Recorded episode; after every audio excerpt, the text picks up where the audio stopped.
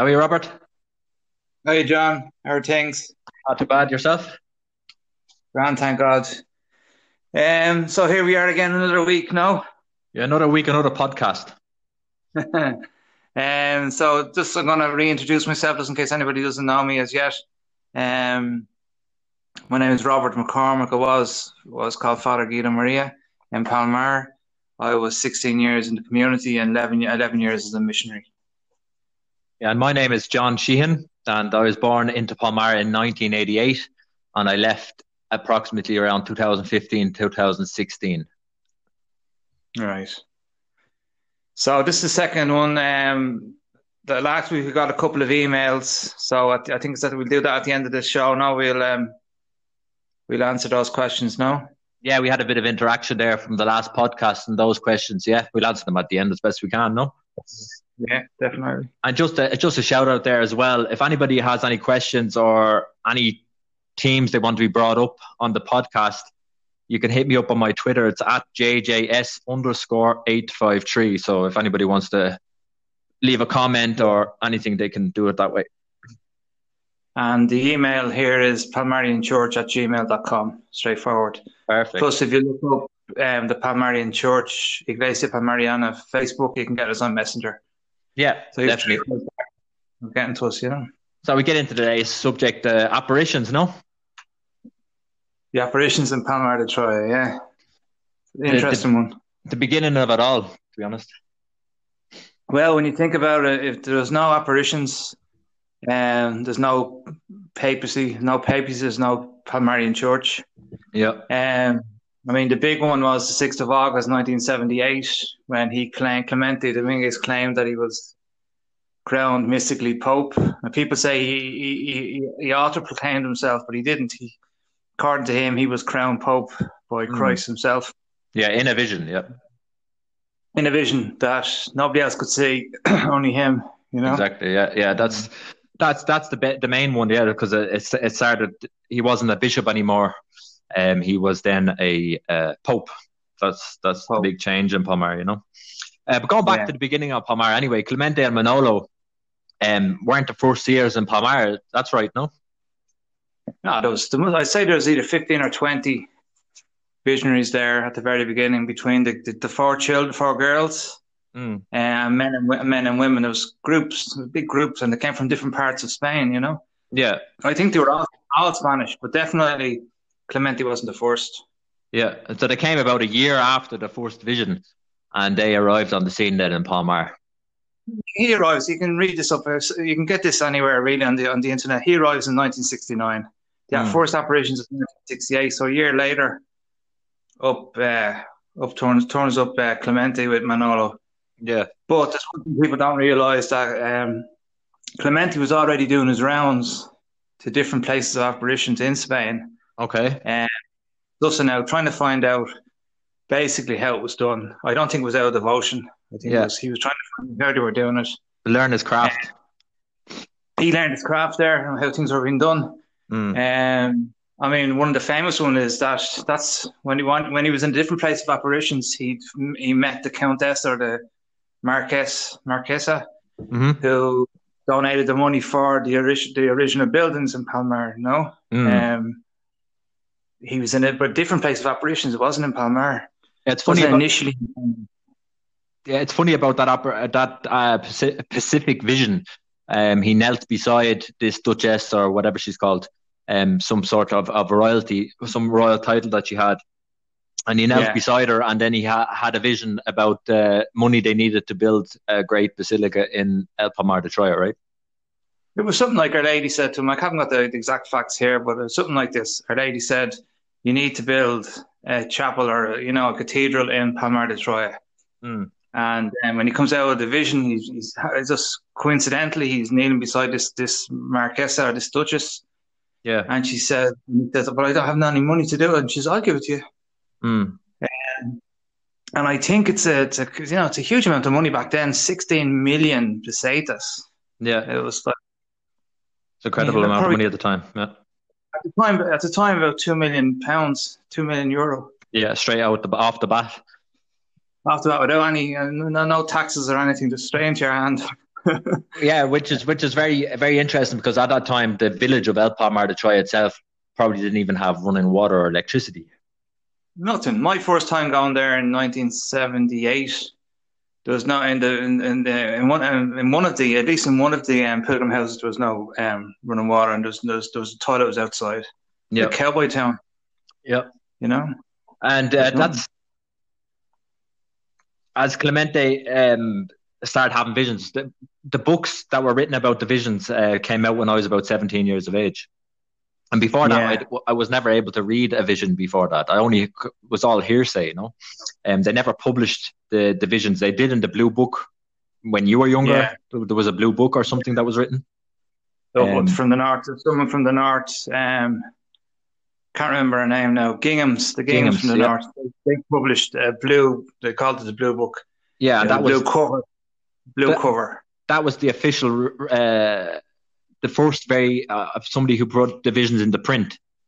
Um, yeah, that was then destroyed because obviously yeah, there was. They burned it because uh, they said it was um, mistranslated. Yeah, so inconsistencies within the within the apparitions, basically. Yeah, yeah. And I knew I knew one of the guys who used to see the way way it worked was Clemente would go into ecstasy, uh. and um, Manolo would have a tape recorder, you know, casually by his side, would record them, you know, this is when this is when I was in the community. Yeah. And then they they gave them to people to uh, translate them into different languages. Mm. Was there ever a time when Clemente didn't speak and he just made noises? Yeah, loads. So how was that written down? How how how how would they transcribe that? Would you have to have done it from memory or? You could taste it from memory, yeah. Afterwards. Okay, so straight from his memory, somebody he was telling somebody what happened in the vision. That person was writing it down. Yeah, but not straight, not straight on, not, not, not in that moment. Later on. Yeah, so a couple of days, you know. Yeah, that's that's interesting enough, no, in itself. Well, you there's one public one online. You can check it out there. I think it's 2001, yeah. January 2001 in Palmar. And Clemente's in some sort of procession, finishing some sort of procession in the cathedral. Fall goes into ecstasy, and it's hmm. complete mm. silence um, but after that, there's I mean I think it's a six page long ex um, uh, document. Yes, exactly what our Lord and our Lady said. And there was not a word spoken. Yeah? Not a word. Mm. I mean, that's and the one you see him. He's nearly falling over, and he, he lets his um his his Pope's staff, his Pope's what's that stick to call it? Pope's yeah, the staff. staff. Yeah. yeah. Yes, nearly lets that fall. Yeah, yeah. I've, yeah, I, I remember what I, I was in Palmar at that time. I was very young at the time, maybe 11 or 12. Um, but I remember that the, the, the feeling in the church at that time because the group had just left in 2000 and people were, yeah. there was a lot of murmuring going on and people were uh, discontented. They weren't happy anymore, you know.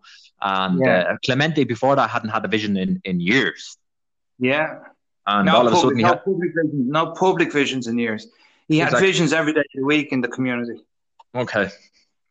Well, the, what the faithful were, knew about, he didn't have visions, uh, public visions for years, no. Yeah. And all of a sudden, he had this public vision where it completely um, proved him right, basically, for throwing out exactly. the group in 2000. Well, I mean, they made the story in the, this apparition. This, this, it's, it's important for me because this apparition was the one that made me leave because I knew it was a total lie. Mm because in that apparition they they said that there was uh, what's what did he call it? A secret church within a church trying to kill him trying to say. Yeah. And there was nobody of that group who wanted to kill him. Yeah. I mean basically we thought he was going mad or he was mentally sick or he had mental health issues. He yeah. definitely had moral issues.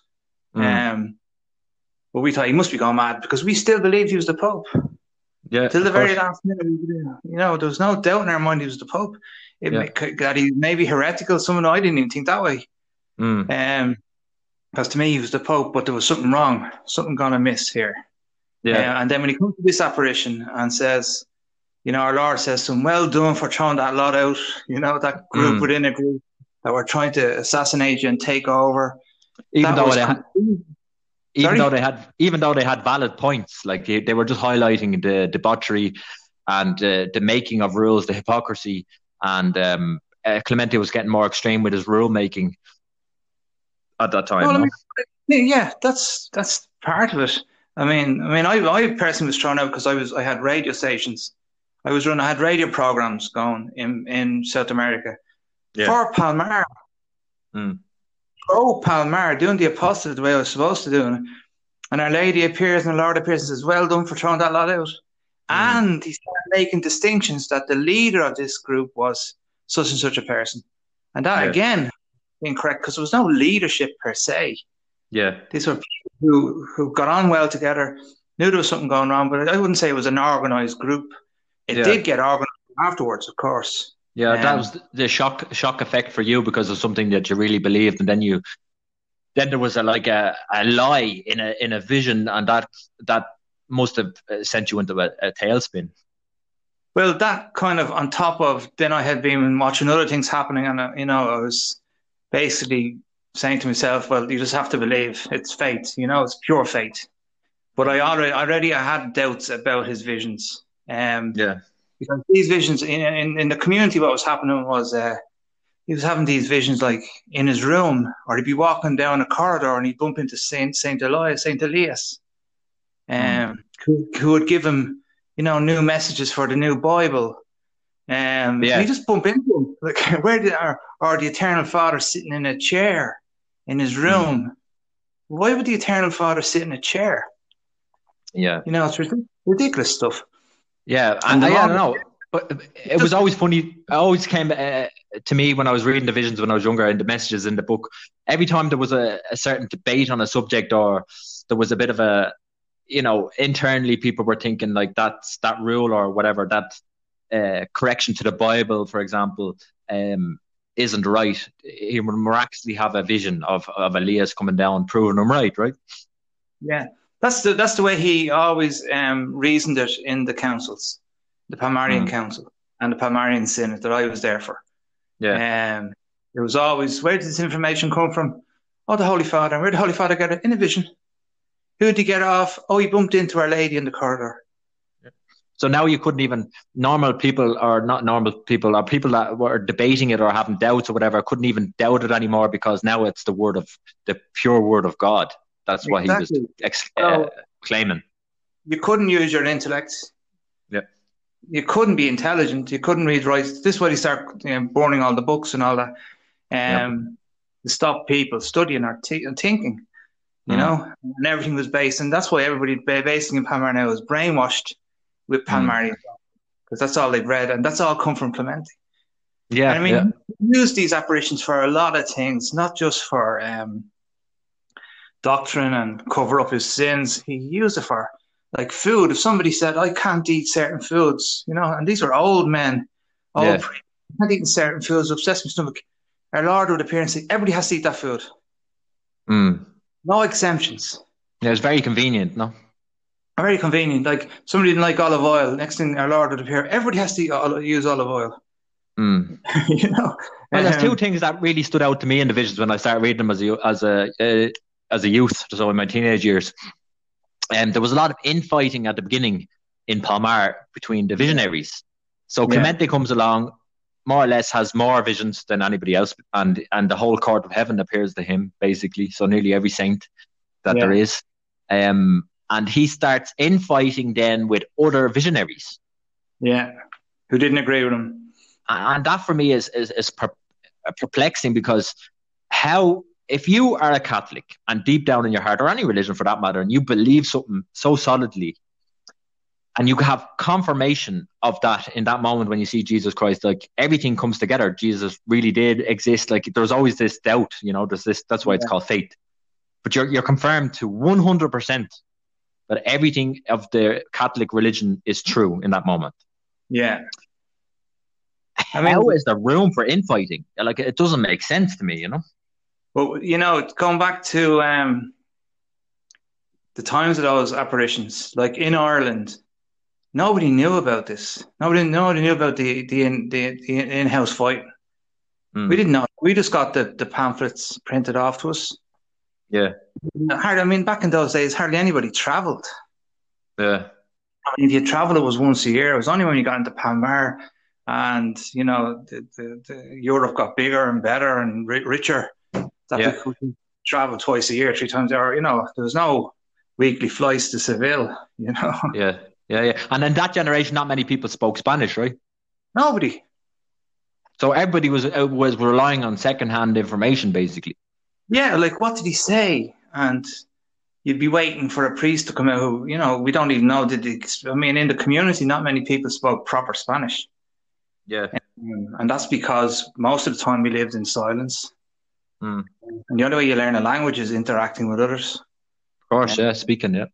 Speaking it. So, I mean, the language, in, in, except for those who really studied, the rest don't really speak proper Spanish. And do they really understand? I don't know. It's questionable.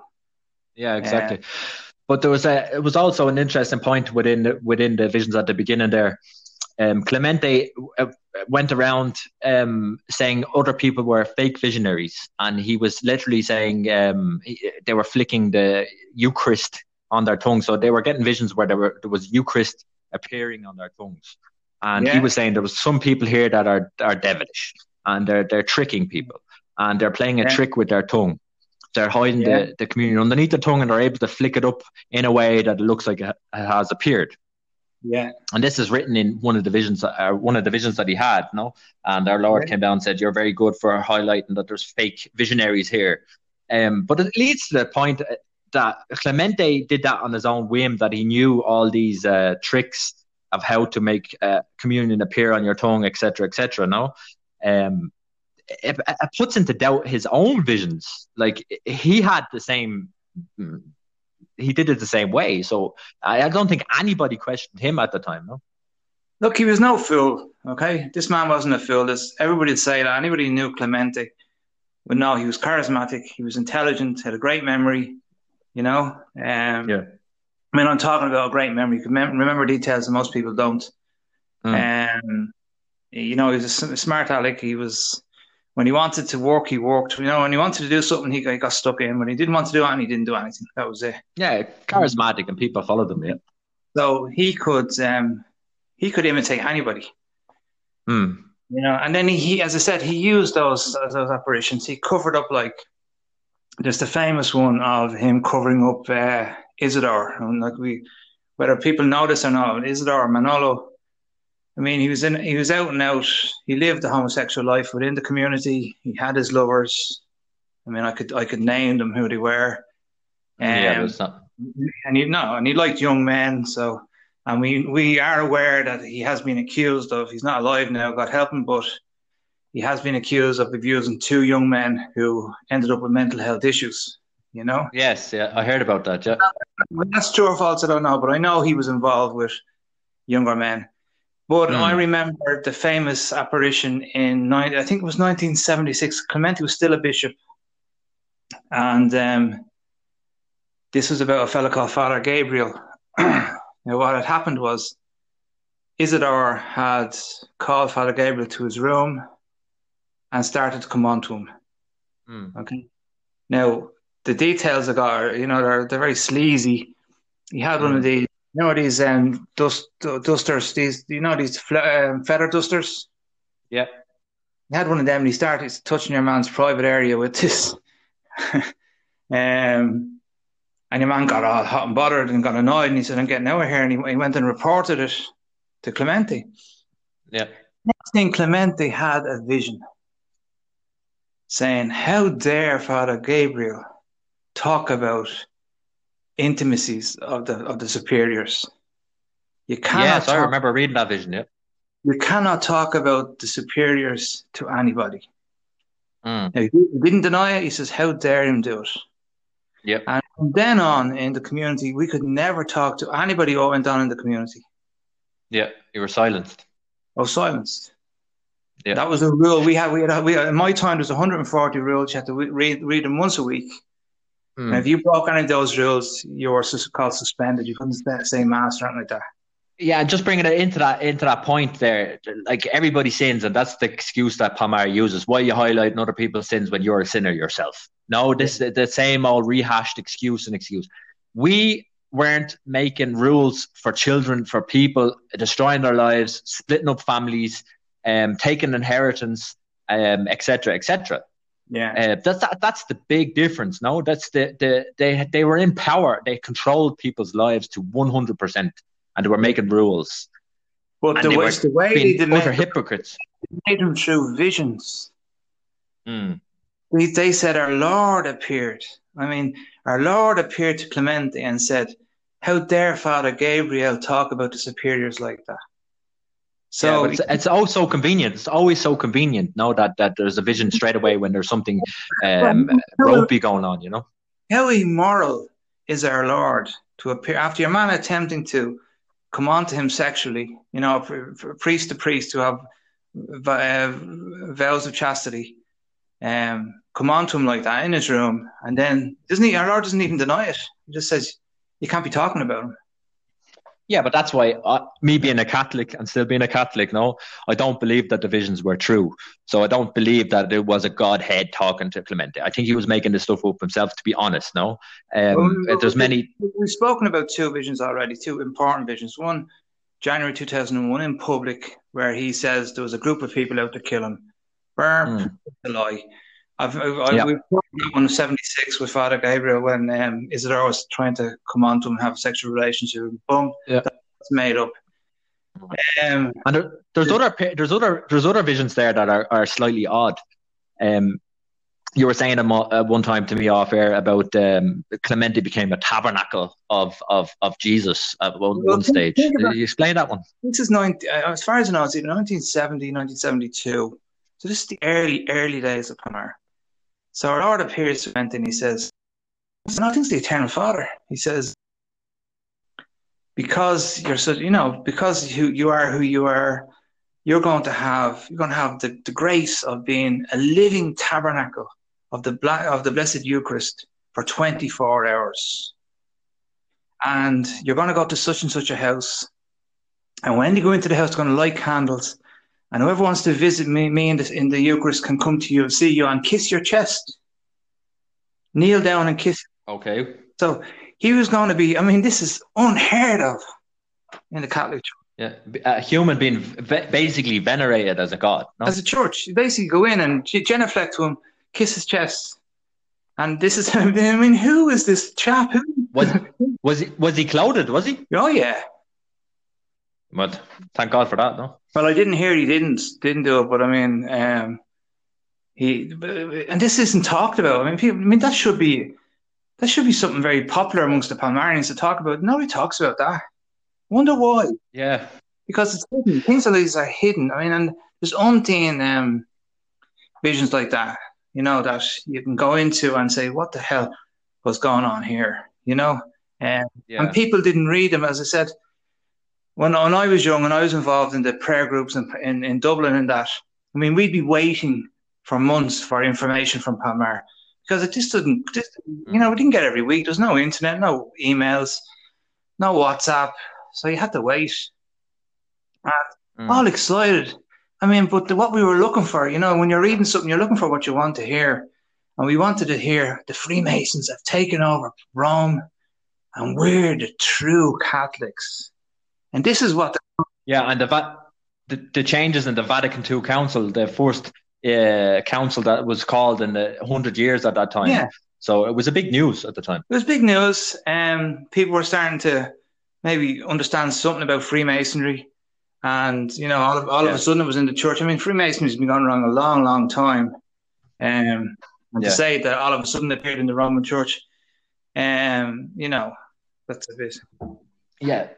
Media just start getting more more uh, efficient, and people start hearing more stuff than they did before. You know, no? you're talking about people who had no study, no studies at all, didn't speak Spanish. Yeah, Um, pious people, you know, but pious people doesn't very Yeah. Intelligent. Um, unable to research because I mean, basically all you had was Eason's and O'Connell Street or something like that to get a book on anything, you know. yeah, And basically, that was it. That was all you had. There was no criticism of anything. It was just what's in that book is the truth. You know, so it became and a, a, relying on hearsay basically. Everybody was relying at that time on hearsay. hearsay, total hearsay. Yeah. And that's what I, when I remember being in the church and I was reading the visions at the time, and I went around the church at that time in Palmar asking all the older people, Did you ever see anything? Have you ever seen something? Um, and it was always no, but I heard no, but I but this guy told Yeah. me or no, but this guy was here and I heard from him. I never found somebody that physically had something themselves. But you know what? In that movie star documentary that you you took part in, um, I, I was looking at a couple of the videos on it, and I noticed a guy there that I knew way, way back in Dublin. Now, I'm not going to mention the chap's name, but he wasn't the Mae West. He wouldn't have been very Hmm. balanced. And the Yeah. part of this documentary, a visionary throws themselves back on the ground, okay, and he kneels down and he Mhm. kisses this person's hand, okay, and then he comes back to Ireland Yeah. and he tells us, "I got a message from Our Lady or Our Lord," you know. yeah, That's what people start making. They, they were making up stories, you know. yeah, they were so they, they were so wrapped up in the fanaticism of, of the time, um, that they were starting to believe, Well, you know, that everything is a coincidence. If a, if a candle my blew first out, time getting there, my for first time getting there in '78, it was so exciting. I mean, I was an Irish Mm. kid with their family getting over there for the first time. We'd never been out of the country in our holidays. I don't think anybody else had been either. Um, this was all excitement, you know. Um, and we'd be looking up at the sky at night, and there'd be you know planes going across or whatever, and I'd be, what's that? What's that? Is there something coming down now? Do you know, it'd be just crazy uh, conversation. yeah, yeah, it's like a different world. You know, because this was the magic world of Palmar de Troya. Um, Yeah, exactly. Different language, different landscape, different culture, and uh, all of a sudden visions I mean, of, I remember of, of, assisting at one of our first pontifical masses, assisting as a favor. Yeah. Now, this was the old rite. They were still using the old rite then. And these masses take about six Mm. hours. Okay. And we got Yeah, down the, you yeah. know, in and out and all this sort of, you know, it's, it's pretty drawn out. Well, say it wasn't six hours, it was four hours. But anyway, you had enough time to actually come out of church, have a smoke, and go back in if you wanted to. yeah, But I found out later that that's what Clemente used to do. He'd go around the back of the main Hmm. altar, go out the back, have a smoke, Hmm. come back in, and start off again. yeah, So he was making yeah. It's odd. uh, very odd. And on top of the Yeah, odd, apparitions, I mean, the, the main thing here is if the apparitions are false, if the apparitions are he's here, Hmm. he's a false. uh, If he's a false visionary in any way, you know, if it's not reasonable to believe in him, then how can you believe in Pope? Mm. Yeah, but that's that's the thing. But that's that's what we're we're we're discussing at the moment. And there was one there was one specific message there as well, um, where it's a, a very famous one that uh, Clemente lost 15 liters of Yeah. blood, and they're very they're very um proud of this uh, message. It's even in one of the the seventh apostolic letter of Pope Peter the Third that uh, he lost 15 liters of blood. Um, it's not humanly possible to lose 15 liters of blood. That's why it was a miracle. Yeah. Okay. Um, who measured 15 liters? of blood? Nobody. Do you know who, other than Clemente, right? And we're supposed to believe these guys in Yeah. Manolo. Nobody else said that other than them No, two. they didn't go. They two didn't go to a doctor about it, so there's nobody, no proof. It's just them.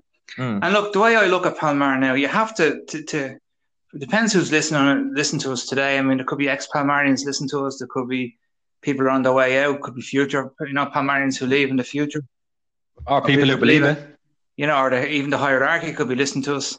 Um, Yeah. you need to matter, be critical of this, and you need to be able to stand back and say, "What if they were scam Mm. artists from day number one?" And look at it from that point of Mm. view. When you look at it from that point of view, then you say, "Oh, You start seeing inconsistencies. too many. There's too many. This isn't reasonable anymore. This is not nothing to do with fate." And people, you know, people Yeah. say, well, "What about Lourdes and Fatima?" Well, the church approves these places as places of devotion. It's not saying that the contents of the messages are correct, and some of them are not. Absolutely. But that it's a Yeah. And it doesn't say either in any Catholic doctrine of all times that you have to believe No, in visions. not for your not for your eternal salvation. You don't need that at all. No, and that's so going back to the Vatican II Council, and that's the reason why Palmar at the time and the visions got traction. Yeah.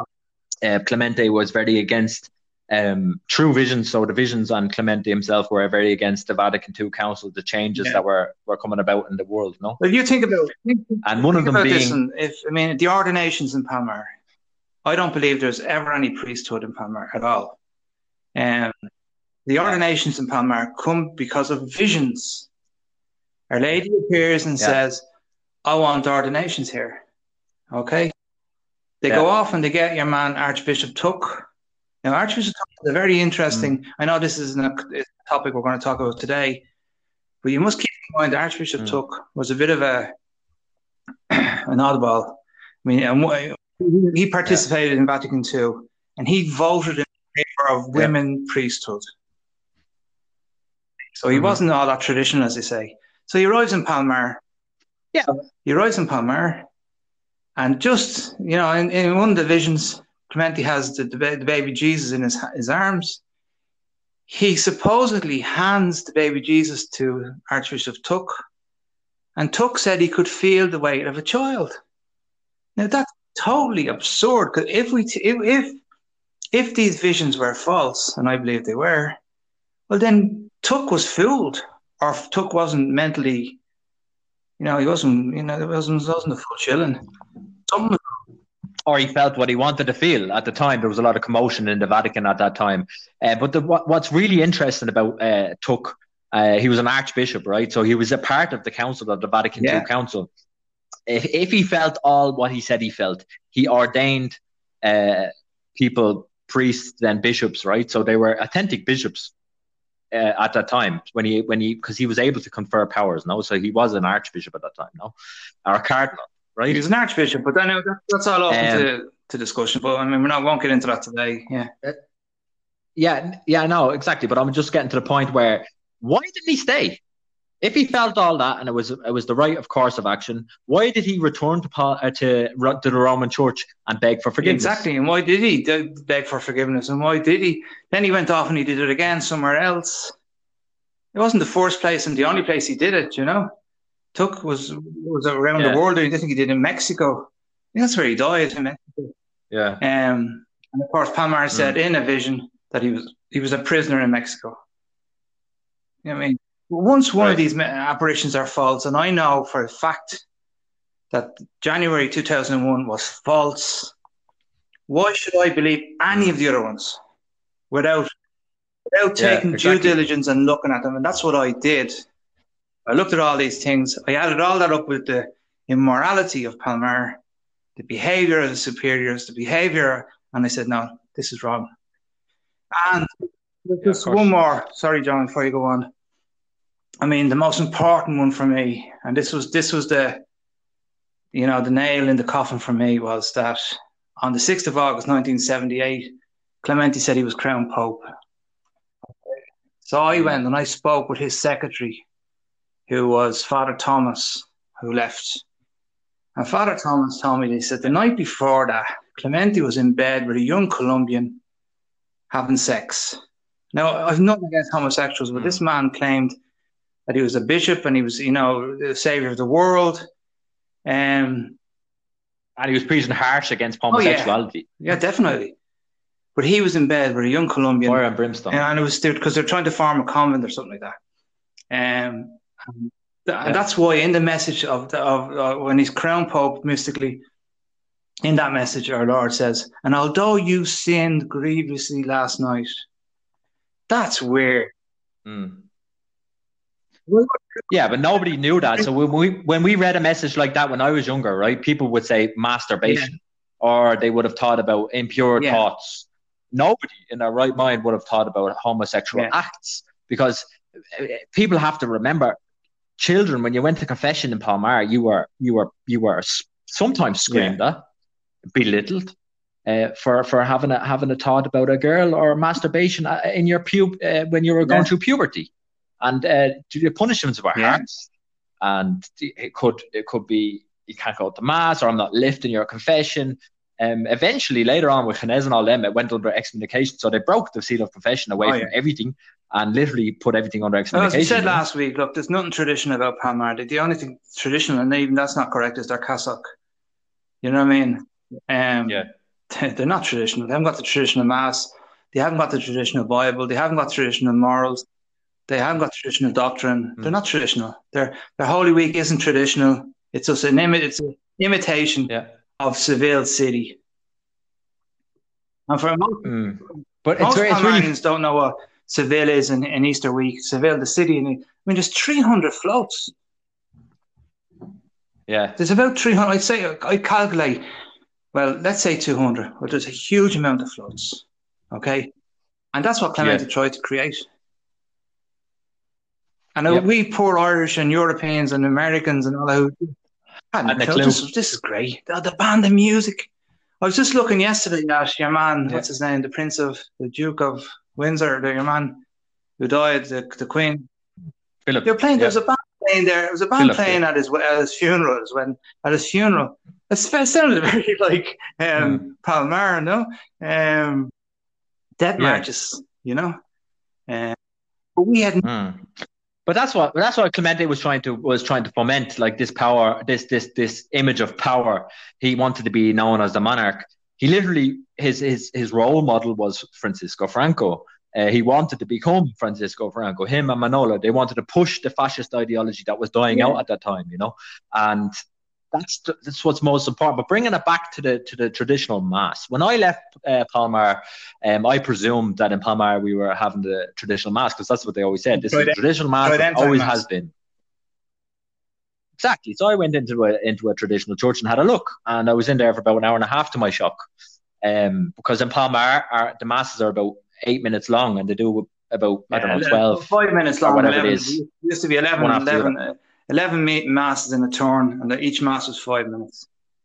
Yeah, Yeah, but that's the thing. Like the divisions and, and and Clemente before he was crowned pope were always defending the traditional right, the traditional mass, and that is the reason why these visions have been taking place because the Vatican have changed their mass to a different mass, Yeah. right? And they were saying, no, no, that can't be. You can't change tradition. You can't change tradition. But lo and behold, when Clemente becomes uh, pope, he changed Yeah. the mass. Now, look, you can get into it in detail, but And at the end of the day, as you say, that is not the Tridentine Mass. That is the Palmarian Yeah, exactly. Mass. None of the sacraments, Yeah. none of the sacraments in the Palmarian Church are traditional sacraments. They're all different. Yeah. They changed them completely. They did exactly what Rome did. Uh, no, they didn't. Rome, Rome didn't do us bad. Rome changed the language. You know, but we Yeah. held a lot of, Yeah, lot there of was the, a- proper wording in that, but Palmar didn't. Yeah, exactly. And you were saying one time there about uh, he changed. There was always this about the vernacular, like about the, language of the church is Latin. Um, and this was always in the in the in the tradition of the church that everything had to The be in Latin. That's one of the big yeah. reasons why King Yeah, Henry VIII, King Henry VIII was was against uh, was against it because the peasant people Yeah, couldn't Cal- read Cal- the Bible at the time. Calvin was in and, Latin. and basically Henry VIII. Um, involved in that. Yeah, exactly. But um, in Palmar, we had the mass. yeah, He changed the mass to Spanish for two days, only two days, and the reason for that was one of the older priests was going on about um, uh, Latin being the language of the church, and Clement said, "Well, Yeah. now Spanish is the language of the church." And to prove it to Mm. we're going to say the Mass in Spanish. Take that. and uh, Mm. we had two days but, but the, the it's just- Mass in Spanish. Yeah, it's just inconsistency all over the place. You know, like you're saying, you're saying visions from God are saying Latin, Latin vernacular. Yeah, go ahead. Yeah, so they were saying about before about the Latin being the be, be, being the traditional language of the church, and and uh, just because he had a gripe with some old priest who was probably challenging his authority in his own head because he was a an alpha male to intoxication, Clemente. Um, he decided to have another vision and say that uh, we're going to bring Spanish into the church, which flies in the face of every single vision he's had Yeah. up to that point. But uh, think, think, just think, just another- think about it. You know, to make people eat certain foods in the community, he used visions. To prove himself right Yeah. with that, you know, so-called group of 2000, you know, he had visions. To change the mass to Spanish, he had Yeah. visions. Um, I mean, when the I don't, I don't know you you wouldn't remember this when he came to Ireland. I think it was 1979. He came to Ireland, and then he, he got annoyed with the Irish faithful, And the reason why he got annoyed with them that was that again, there was very little communication going on. We didn't know what time he was going to arrive at, didn't know where he was going to arrive, and we were all already going to go to Knock on pilgrimage because we could still go to these places back then. Mm. Um, so he Yeah. arrives anyway, and of course we all had to go back to the Palmarian Church, which is in Pearse Street. I mean, he, my, my father was thrilled because Clemente ate his sandwiches. We gave, my dad gave him his sandwiches.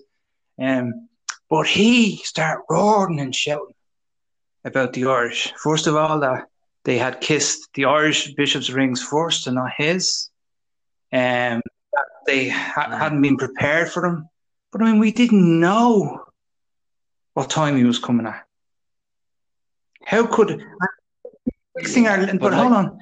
Next thing, he travels, he heads off. Then he lands in France, and he has this seven-hour vision, John. And in that vision, amongst other things, Our Lady appears and says, "Well, the shit out of those Irish. They should have more respect for you." Mm. What a lot of cobweb. But it's it's a very humanistic, and that's the point. It's always to his to his ego. Like uh, when I read in the visions, ninety percent of the visions are, are self adulation.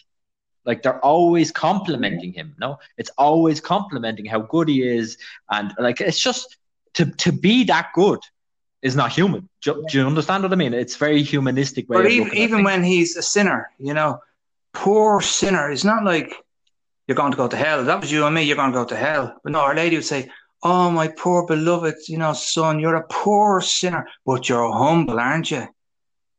Do you know? Um, and I know I'm, I'm putting sound effects, yeah, but the sound sa- effects there, but what he was doing there was you say, and it doesn't matter, you're humble, you go to confession.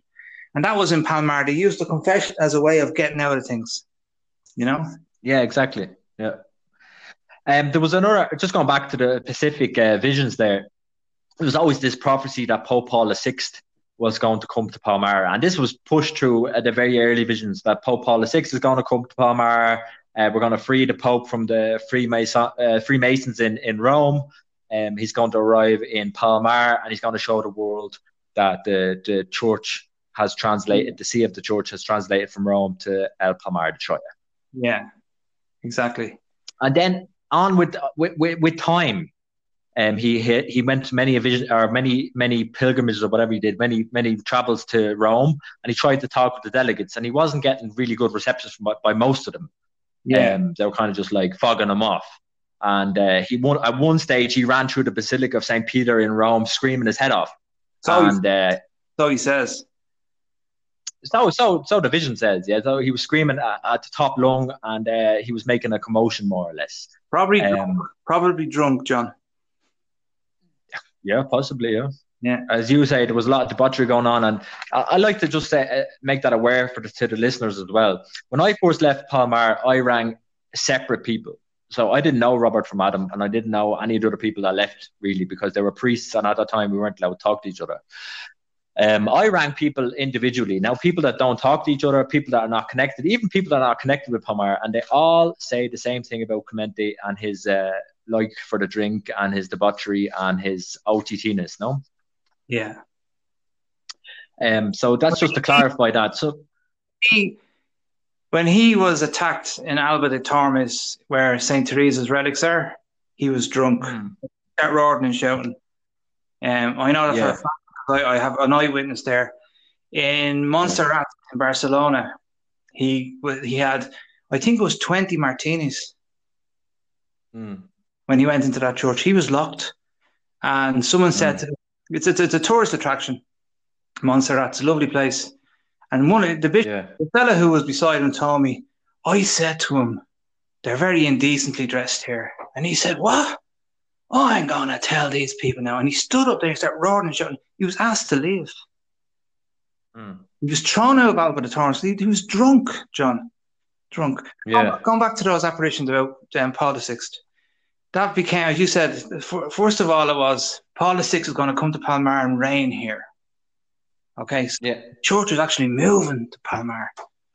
Then it was yeah, Paul VI is here in, in biloca- uh, bilocation, no, Bi- bilocation, bilocation, yeah, yeah, yeah. By location, yeah. By location. Then it was maybe he won't come Then it was, Mm. we'd have to go and um, release him and bring him to Palmar. Yeah. And then Yeah. it was it was going to rule in spirit, and then it was no, it was Clemente was going to rule. It was, Yeah. and these these are all. See, the thing is, these are all apparitions. This isn't somebody just telling you about it. These are all visions Yeah. that they had. Yeah, but that's what I was saying about him running through the Basilica of, of St. Peter in, in Rome. People weren't taking him as as seriously as he thought, as he thought they would have. Yeah, And he was getting he he was obviously getting to a point where he was realizing this is not going to happen. I'm not going to be able to convince um, the Yeah. Pope uh, that Rome is is corrupt. Uh, at the time, Pope Paul VI, and now the visions start changing to adapt to to to the new way. You know, to Yeah. now they have to come up with new reasons why why Pope Paul VI didn't make it to Yeah. Palmar. Another vision just about that- Pope, talking about popes. Okay, so after Paul VI, it was John Paul the First. No, do you remember him? He only he only lasted thirty three days or something like that. Do you remember him? You heard of him? Okay. Yeah, yeah, yeah. So when he was JP1. he was a, he was he was the, the Archbishop, I think the Archbishop or the Cardinal of. I can be corrected on this one now. I think it's Venice.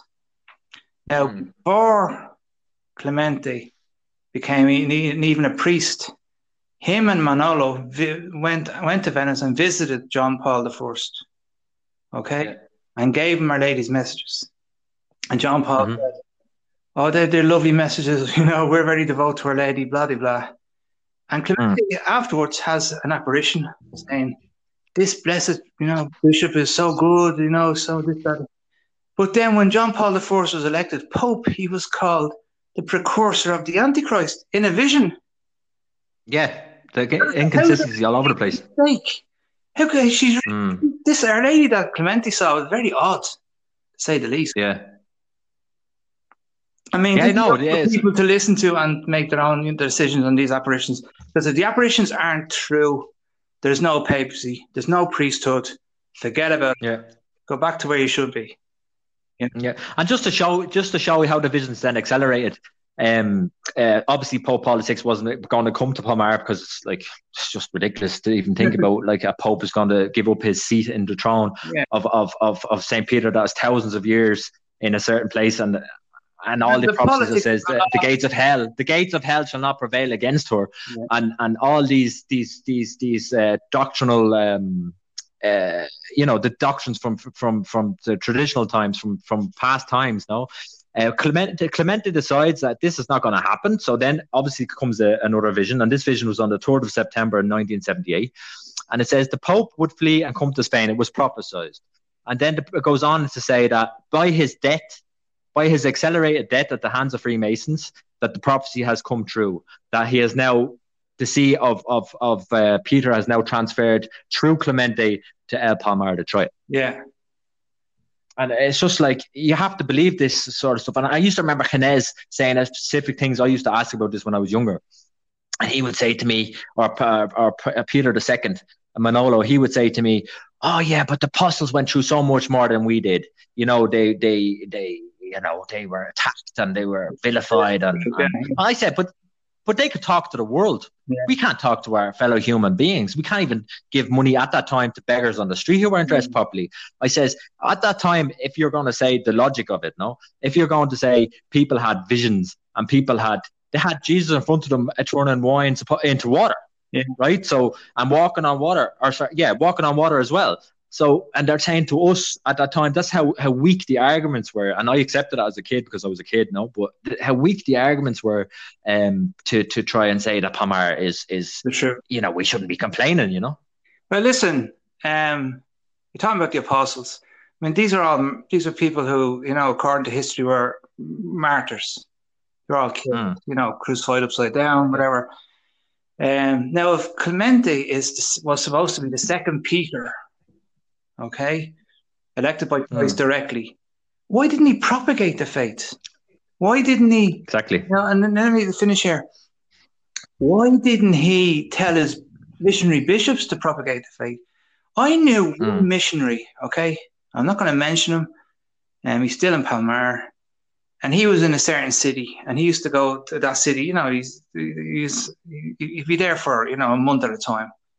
He was there for Mm. nine years before he went outside the front door. Yeah, All he did was say mass for the faithful. He didn't propagate the faith. He yeah, didn't encourage. But- Um, I yeah. They were very, said I was very anti-apostolate. Huh? They were very anti-apostolate. Like they were very anti uh, telling other people about Palmar. No. The, way they said it, the excuse was, "Sure, nobody listens to us." The world, But if it's the truth, it doesn't world, matter. the world is corrupt. Um, Yeah, the logic. It's just the logic again. It's just they couldn't take criticism. the present pope, I can vouch for that. The present pope in Palmar, when I took over Hmm. his place, he hadn't been doing much. I know that for a fact. Mm, Because they got into a comfort zone, you see. Because mm. if you're going to propagate something that goes against everybody else, you have to have a hard neck, you know, Yeah, because people are Yeah. going to laugh in your face. Yeah. But I remember him and his brother Marcus there, uh, Father Father Father Marcus. So I don't believe they're priests now, so or bishops. So I have a hard time saying father to these people, right? So Marcus, his brother, and he was LSO at the time, and they were both brothers in the church, and they did nothing but complain of how hard their life was when there was children and, and men being put in front of courts in, in certain lands, no? Uh, especially here in Liechtenstein, there was people being brought in front of courts uh, because of the rules of Palmar. Yeah. And these guys were going around complaining that their life was, was terrible. They were having one hour masses, and that was about the size of it. Pair of crybabies, if you ask me. You know, it's just, it's just, it really show goes to show you how out of touch with reality these people were. They, Yeah. they said they had it harder than the people that were outside at that time. At the beginning, it was that way that the priests, but at a certain time, it, it changed sides where the faithful were having a lot harder with the, the Yeah. 200 to 300 plus rules, you know. Of course. But I mean, I mean, keep, Anyway, yeah, going back to the, you know, the apparitions and people listen to us about it. yeah, You, you need to keep this in mind. People need to keep this in mind. If these apparitions were false, if Clemente's apparitions were false, I'm not going to judge anybody else I don't know about anybody else. I don't know Yeah. the division. I know Clemente. I know he lied. Yeah. I know he lied on more than one occasion. I know he lied Hmm. about very serious issues, and I know he lied about very trivial issues. If his apparition, and, and, and, I'm talking about he lied about having visions about these things, it Yeah. he was lying consistently, well, then there's no reason to believe him. If Yeah. he's not the Pope, well, then there's no priesthood there. There's no Mm. Palmar. So, so uh, Eliseo was never a priest. yeah. But that's the point. And like uh, to your generation, to my generation, there's a bit of a gap. Yeah, So I'm about half, roughly about half your age, you know, Yeah. and so our generation have it. There's a big gap, and in your generation there was this this fixation on divisions, right? yeah, Over time, that progressed away from uh, from divisions, and the Pope was the the bee's knees. Like everything that the Pope said, hanging every word. Didn't really matter what the visions were. I know for a fact in my generation, a lot of young young people didn't even read them. Yeah. They weren't interested. No, it wasn't very spiritual, and that's what I was saying. The lad podcast. I'm not that spiritual in the old olden sense of the word. Uh, uh, you know, join your hands and, Yeah. and kneeling there with your, your head bent. We weren't like that. We were more like um, a, a material kind of uh, loyalty. Militarized. You were, That was our spirituality, you know. you were militarized. Exactly. Yeah. And just let me say, Uh, everything was black and white. people listening to this podcast, the Palmarian Bible is all based on visions. The Palmarian doctrine is all based on visions. There isn't a Mm. book in Palmar, unless they have new books, that's not based on, on Clemente's visions. And all, all Yeah. Lord did was to run with that. All Ginés did was to impose it and impose it more. And now we have this chap who doesn't know what he's, where he's coming or going, to be honest with you. Yeah, oh, that's what I was saying. If we get back to the to the actual visions, there was another vision there that that, that used to annoy, uh, annoy me. Um, I found odd when I was a, uh, when I was a child. Um, that was with the the breastfeeding of uh, Mhm. Clemente claimed that, that he was, was breastfed by the Virgin Mary, and I don't. As a Catholic, I, I just even even repeating that sounds odd to me. You know, it's just like what, you know. Unheard of, John, unheard of. Um, So if if you really think about it and, and uh, boil that down to what it is, where who usually breastfeeds from the tit of a mother? It's the son, no? yeah, So Clemente in that moment is actually putting himself on par with Jesus Christ. yeah. And that's what really got me with that. It's just like, wow, what what what? Like, I mean, that's totally not Catholic. And then alarm bells go off, John, okay? Because this wasn't on one occasion. This was seven or eight occasions. I wrote I wrote a short article, article about five years ago about this specifically. Um, I must publish it again on the on the Facebook page. And mm. it wasn't once. I think it was seven or eight times he had it. Okay. Now, first thing, if we know he's a liar, well, there you go. That's another lie. Okay. But then you talk about the mental health issues of this fella. Mm. I mean, keep in mind, I don't know if people know this. I know for, for seven years on the trot, seven years in a row, Clemente did not say Mass except, and I said this last week, and I'll say it again, except at Christmas in Palmar, Easter week in Palmar, 16th of July in Palmar, and the 12th of October. Seven years. Yeah.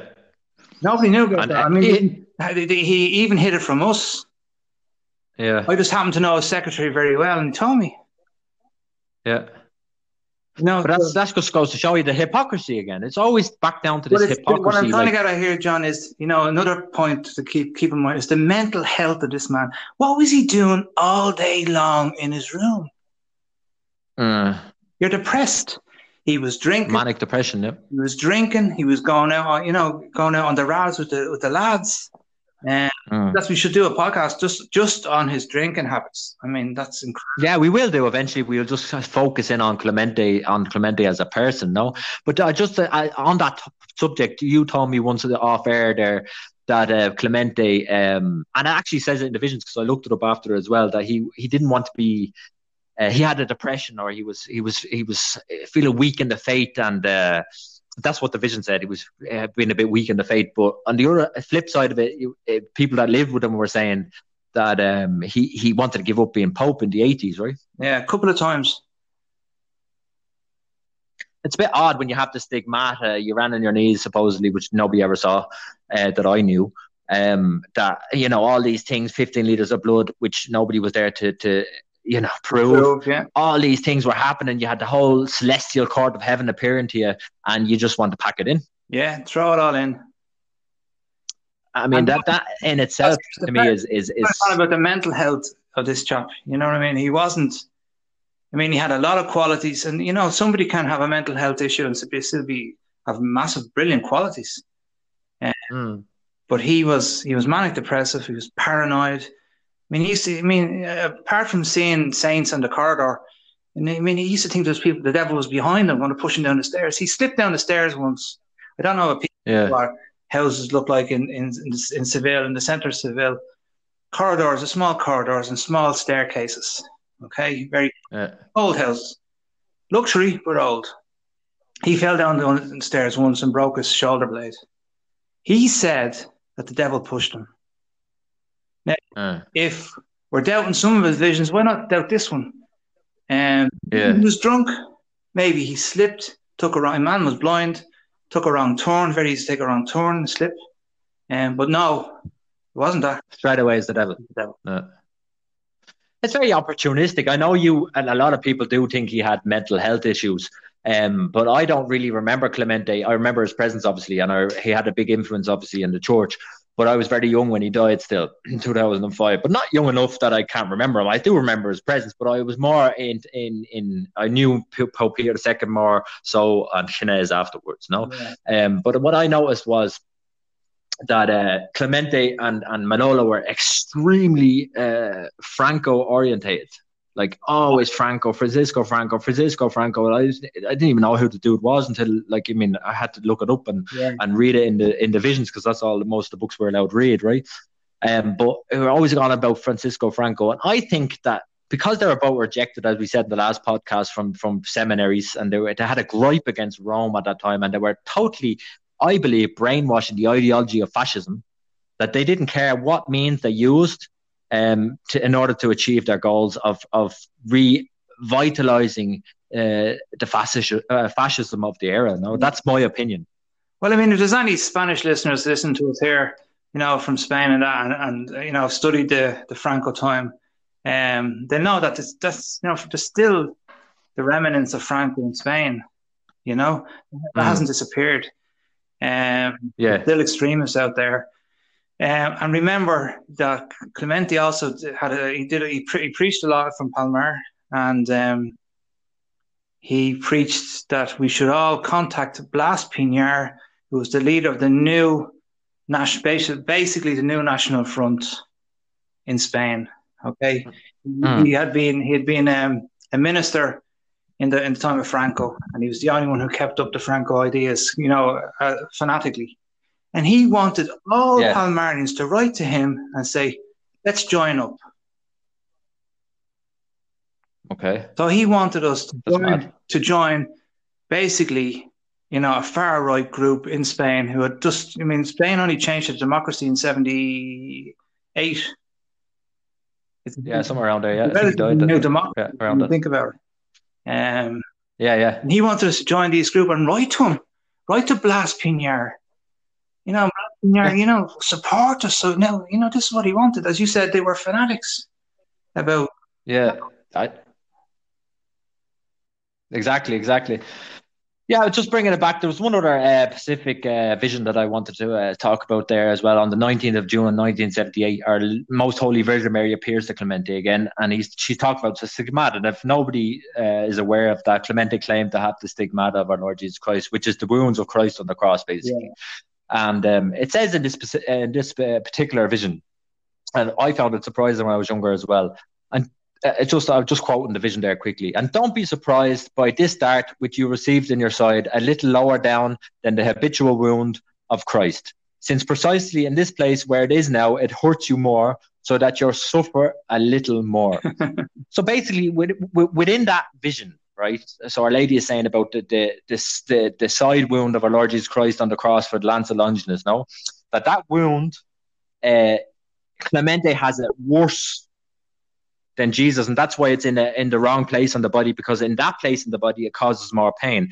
Now Clemente is claiming through this vision that he is suffered in that moment with that particular wound more than Jesus Christ himself on the cross. Yeah. If that's not heresy, if that's not heresy of the highest order, yeah, then what is that? And if that not if that's not a, a terrible lie, and to use Our Lady to do that, what what's that? Yeah, like you have to be and that's why my my my tendency leans towards ideologues and not religious people. I don't. I'm not sure if they even really believed in the religious side of things and just saw it as a as a way of power. No. No. Well, I think they were scam uh, artists. That's it. Yeah. Whatever. Yeah. Exactly. Me too. you like want to add on to that, John, you can add on to it, and I have no problem. But I think I look at these two mm. people as scam artists from day number one. You know, yeah, for me, for me as a as a as a human being that that has give as has been given, if if from a Catholic point of view, people believe in God given intelligence, yeah. right?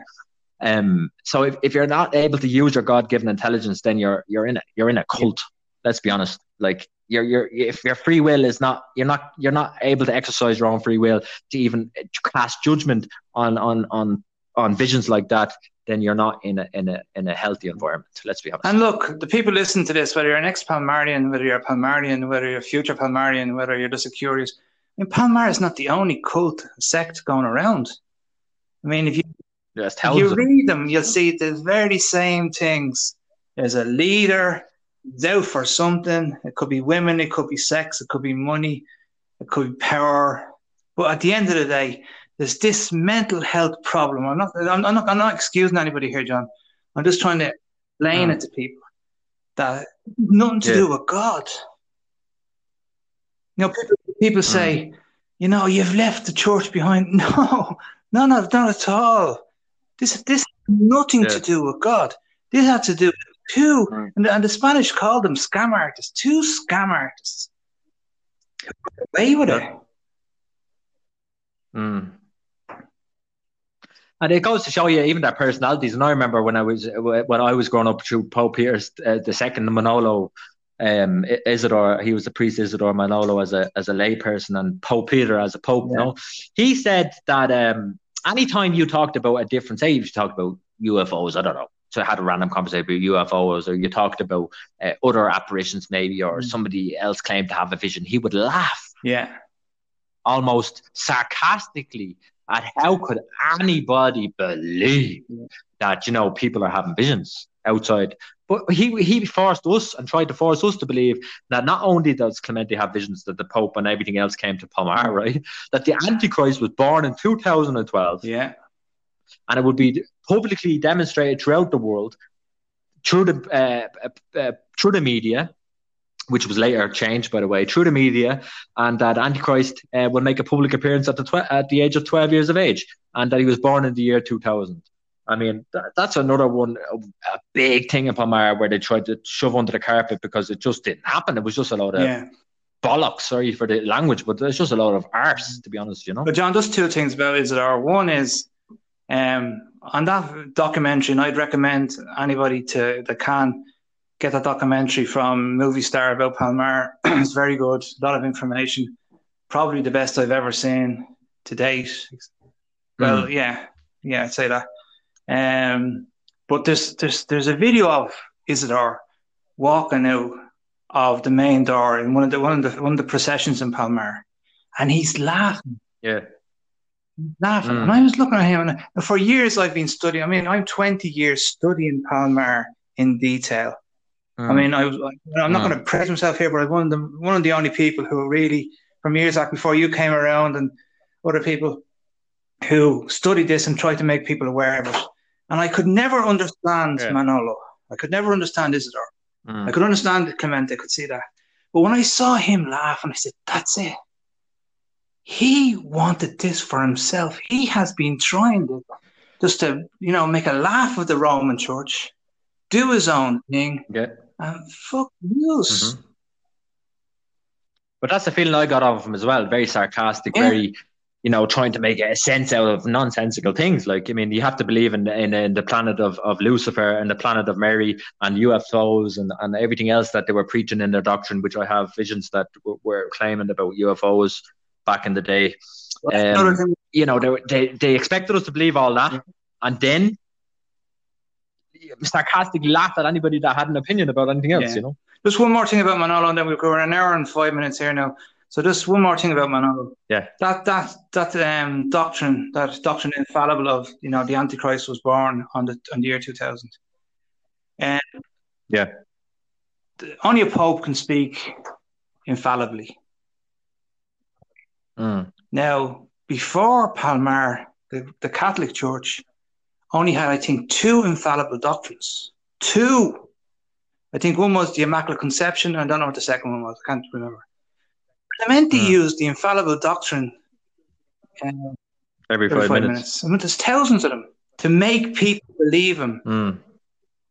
You have Yeah. to believe this. And there was there was no ceremony in, in when he infallibly defined something, right? When the Roman churches cardinals are called, and there's a big Because deal. no, only it's a big deal, two- like, and people two debate it. occasions in the history of the Cat- Roman Catholic Church.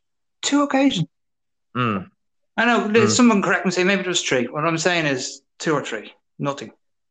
In comparison to Clement, Yeah. just te- literally thousands Every week. Yeah. thousands. Yeah, that's uh, just uh, before we, we move on then to the questions, and uh, I wanted to get into just a bit of what LSL said in his uh, seventh apostolic letter there very quickly, briefly Yeah. as well. Um, the, the infallible infallibility of a pope in, in Palmar was very much preached, Yeah. no? And that the pope had the last say in everything. He basically didn't even need a council. He was just infallible in everything he said about doctrine. He was Yeah. infallible, right? He can't err. And he, they said that was the traditional way that the church was, and weakness and democracy and all this that came into the Roman church that they decided, um, you know, they took the power away from the Pope, and that was what his, his Yeah. excuse was, no. But Pope Paul or Pope John the Twenty Third uh, opened the Vatican II Council, and that went on to his successor Pope Paul the Sixth Yeah, right? And Pope Paul VI in 1965, now that's the two years before the operation started, closed the dogmatic council of the Vatican Yeah. II. So their argument of infallibility of the Pope is null and void when they when they when they absolutely do not reject everything that the Vatican uh, II council yeah, said. no? exactly. Because even I just know, just very quickly there, very briefly, Lefebvre, don't know, traditional group as well, and they have a, as well